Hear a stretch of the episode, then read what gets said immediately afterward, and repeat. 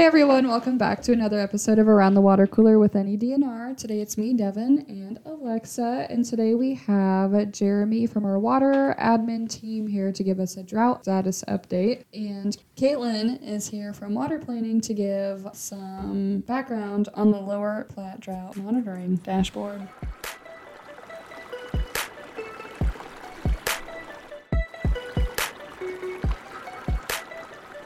Okay, uh, Jeremy, do you want to start with your update first? Sure. Um, yeah, this is kind of a good time of year to check in on the, the drought status. We're coming out of winter, coming out of spring, and now into summer. Wintertime, we ended up with above average snowpack in the headwaters of the Platte River in, in uh, Wyoming, about 120% of normal. So that was really encouraging to see our water supply having a more solid footing as we get into irrigation season.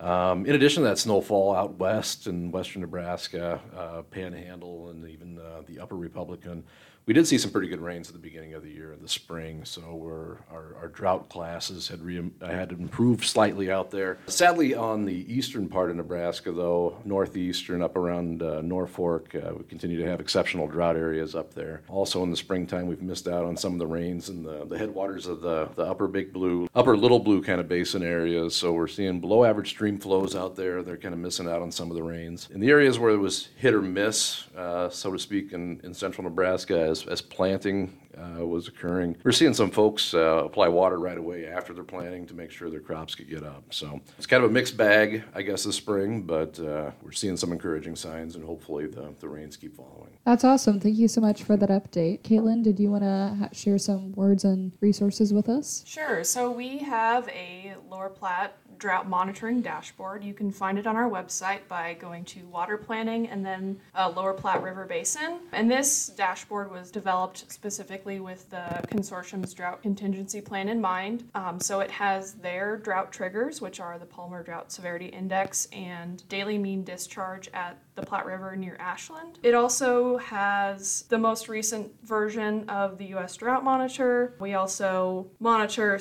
uh, standard precipitation index. We have Platte River near Ashland flow recession chart, which predicts uh, declines in base flow over time, and various other resources that the um, Drought Consortium can access at any time to get the latest information on drought conditions. Awesome. No, that's a really great tool that people can utilize, especially for the Lower Platte Drought Consortium folks. So thank you guys. Yeah, thank you. Okay. Yeah, we'll have to wait and watch to see how the incoming El Nino changes the uh, broad scale patterns. Yeah, we're very hopeful that uh, come the fall, we'll see uh, more of an El Nino signature that should mean uh, wetter weather for Nebraska. Well, thank you, Jeremy, for that um, status update on the drought in Nebraska so far. And thank you, Caitlin, for coming to speak to us about the Lower Platte Drought Monitoring Dashboard.